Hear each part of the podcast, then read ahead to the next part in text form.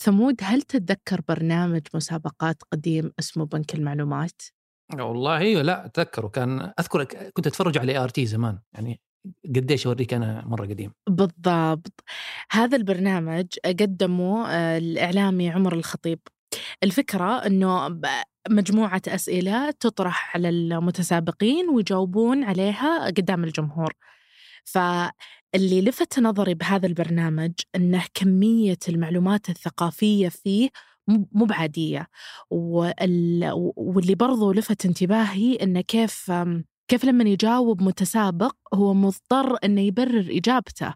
فأنت يعني لا يوجد مجال للصدفة. أنت تجاوب لأنك فاهم. ما أنت فاهم ما بتجاوب.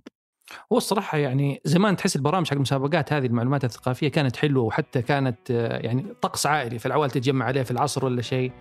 هذا شيء يحس خصوصا السنين الأخيرة الواحد يفتقده. بالضبط أتفق. يا ليت لو فيه بنك المعلومات 2023 هذا بودكاست الفجر من ثمانية. بودكاست فجر كل يوم نسرد لكم فيه سياق الأخبار اللي تهمكم. معكم أنا وفل عبد العالي. وأنا ثمود بن محفوظ. الخبر الأول اليوم تطبيق جديد يوصل ل 30% من مستخدمين تويتر في يومين. وفي الخبر الثاني جوجل تطلق تطبيق محادثة بالذكاء الاصطناعي. يجاوب على الأسئلة الطبية. قهوة الصباح وأجود محاصيل البن المختص تلاقيها في خطوة جمل. اعرف أقرب فرع لك من الرابط في وصف الحلقة.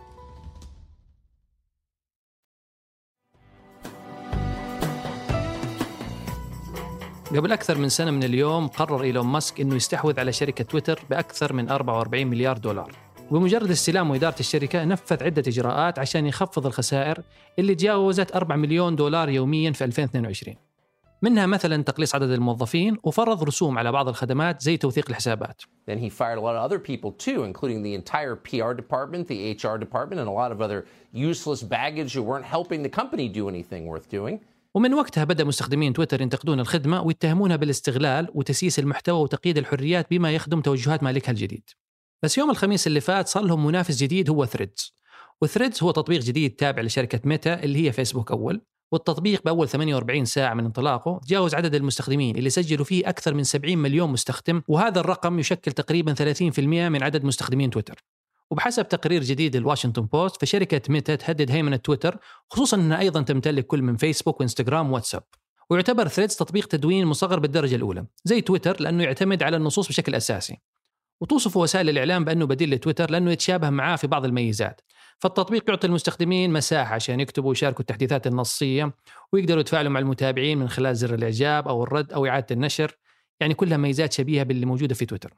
لكن أهم مزاياه أنه يسمح بأكثر من 500 حرف في كل منشور عكس تويتر اللي يخصص 250 حرف للمستخدم العادي اللي مو مشترك في خدمة تويتر بلو وأيضا يتميز ثريدز بإنه غير مركزي لأنك تقدر تشارك محتواه على بقية منتجات ميتا زي فيسبوك أو انستغرام أو واتساب وتقدر أيضا إنك تضيف روابط وأكثر من 10 صور في المنشور الواحد وأيضا تقدر تضيف فيديو مدته تتجاوز خمسة دقائق عكس تويتر اللي يقيدك بأربع صور في المنشور الواحد. المختصين يعتقدون إنه التطبيق لسه ما زال في النسخة الأولية وفي له بعض أوجه القصور لأنه إمكانية البحث ما زالت محدودة وفي عشوائية في ظهور الحسابات اللي ما تتابعها تخليه أقرب لخوارزمية إنستغرام. وهذا الشيء اللي وعد مارك زكربرج إنه بيعالجها من خلال تحويل التطبيق إنه يكون أكثر تنوع وأقل سلبية وهذا الشيء اللي يفتقده تويتر حاليا. بعض التقارير وصفت ثريدز بأنه امتداد لانستغرام باعتبار أنه المستخدمين الجدد في ثريدز لازم يكون عندهم حساب في إنستغرام. لأنه المستخدمين ما يقدروا يفتحون حساب في ثريدز بدون ما يكون عندهم حساب سابق في إنستغرام. وثريدز يعتمد على هذه الميزة عشان يسهل نقل قوائم المتابعين لك وبيانات الحسابات الموجودة في إنستغرام. خصوصا وإنه إنستغرام يعطي تنبيه للمتابعين الجدد إنك دخلت في تطبيق ثريدز بمجرد إنك تنشر منشور هناك لأول مرة. لكن في المقابل التطبيق ما يتيح لك ميزة حذف الحساب بدون ما تحذف حسابك في انستغرام فإذا قررت إنك توقف حسابك في Threads فحسابك في انستغرام حيوقف برضه. لكن اجمالا الشركة تشوف إنه هذا الشيء يعتبر نقطة قوة للتطبيق لأنه ممكن يجذب نسبة كبيرة من مستخدمين انستغرام اللي وصل عددهم مؤخرا إلى 2 مليار مستخدم. الشركة تخطط حاليا إنها تطرح التطبيق في أكثر من 100 دولة، لكنها استثنت مبدئيا دول الاتحاد الأوروبي اللي وصل عددها 27 دولة. وهذا عشان الشركة خايفة من الإجراءات التنظيمية المتعلقة بمشاركة البيانات بين أكثر من تطبيق لأنه تطبيق Threads يسمح للمستخدمين إنستغرام أنه يربطوا حسابهم مباشرة. وهذا الشيء اللي تحفظ عليه قانون الأسواق الرقمية واللي أعلن عنه الاتحاد الأوروبي واللي يهدف أنه يحد من هيمنة الشركات على التكنولوجيا والبيانات. لأنه Threads مرتبط مباشرة بإنستغرام وفي بينهم تبادل بيانات.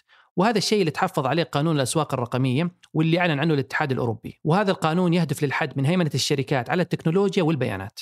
شركة ميتا تراهن على مستقبل التطبيق بعد ما تجاوز عدد المستخدمين اللي سجلوا فيه 70 مليون مستخدم في وقت قصير، والشركة تقول إنها بتركز على تطوير تجربة المستخدم عشان تقدر تنافس تويتر خلال الفترة القادمة. لكن في المقابل المستخدمين متخوفين من قدرة الشركة على جمع مجموعة ضخمة من المعلومات الشخصية اللي تشمل البيانات الصحية والمالية وجهات الاتصالات وحتى سجل التصفح. وهو الشيء اللي ممكن يكون عائق أمام انتشار التطبيق في المستقبل.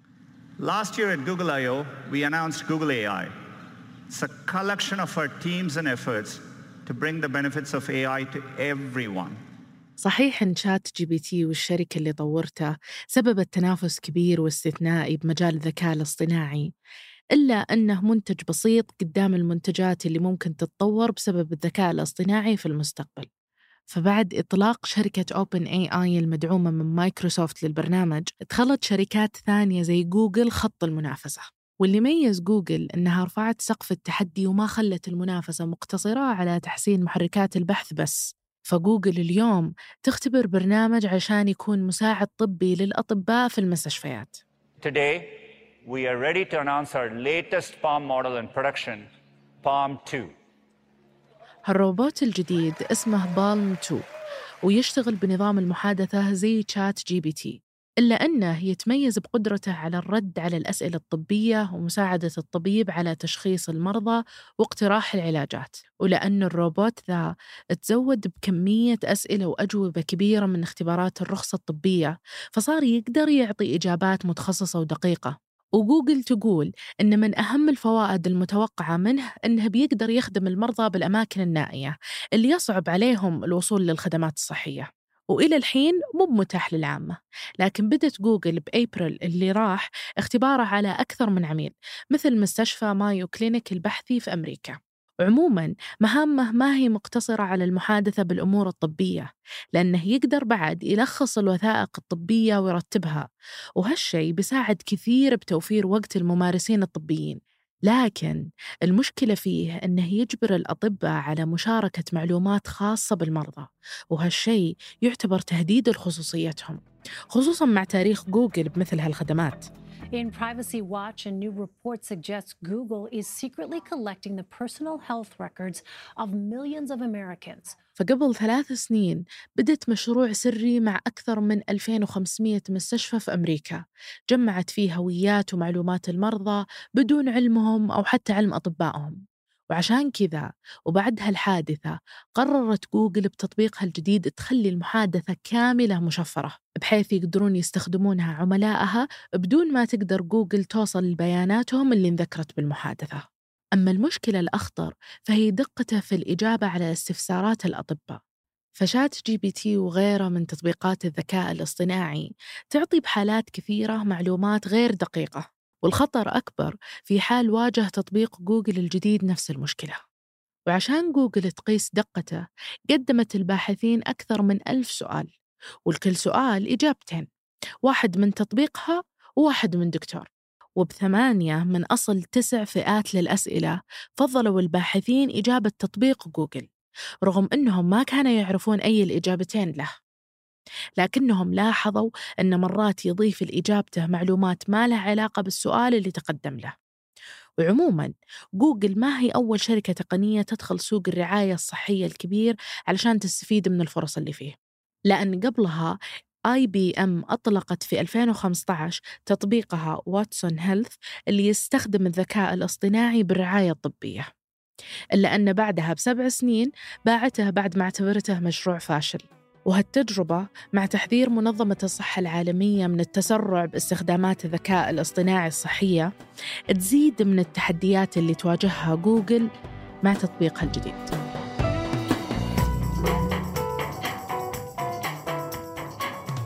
وقبل ننهي الحلقة هذه أخبار على السريع صرح الرئيس التنفيذي لشركة البحر الأحمر أن أعمال الشركة على المنتجعات تمشي حسب الخطة وبتشهد نهاية السنة منطقة البحر الأحمر افتتاح أول ثلاث منتجعات فيها. وقال إنه مع بداية السنة الجاية بيرتفع عدد المنتجعات إلى 13 منتجع مع ثمانية منتجعات إضافية في منطقة أمالة واللي يتوقع إنه بيبدأ تشغيل جزء منها في بداية 2025 وخلال الثلاث الأشهر الجاية حتبدأ الرحلات الجوية من وإلى الرياض وجدة باستخدام مطار البحر الأحمر وبتزيد مع الوقت الوجهات اللي يخدمها المطار. وحسب تصريح الرئيس التنفيذي الشركة قدرت تمشي على خططها رغم المشاكل والتحديات اللي تواجهها المشاريع الإنشائية بالعالم زي مشاكل سلاسل التوريد وغيرها.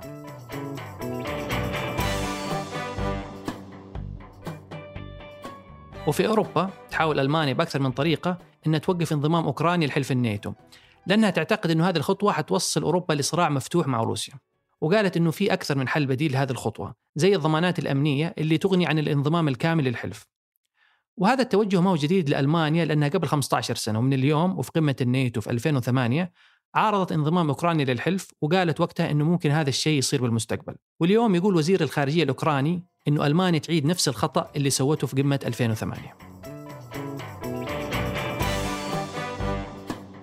وفي تقرير جديد من بلومبرج مع تخفيض السعودية الإنتاج النفطي لتوازن سوق النفط واللي خلى إنتاجه يوصل لمستويات من الأقل بالعقد الماضي عند 9 مليون برميل باليوم الواحد يواجه اقتصاد السعودية تحدي بالمحافظة على نسب النمو العالية اللي حققها السنة اللي فاتت عند 9% تقريبا واللي خلته أسرع اقتصاد بالنمو بين دول العشرين. وأنه رغم انخفاض سعر النفط مع تخفيض السعودية لإنتاجها بيبقى اقتصادها في طور النمو لكن بنسبة بين 0 و1% وحسب تقديرات أكثر من جهة مصرفية زي Bank of America يرجع هذا الاقتصاد غير النفطي اللي بيكمل نمو بنسبة قريبة من 6% وعموما يتوقعون أنه بالباقي من سنة 2023 بينمو الطلب على النفط في الصين والهند وبيرتفع النفط من مستوياته الحالية عند 78 دولار تقريبا إلى أكثر من 86 دولار واللي هو سعر أعلى ب 5 دولار من سعر البرميل اللي بنيت ميزانية هذه السنة عليه.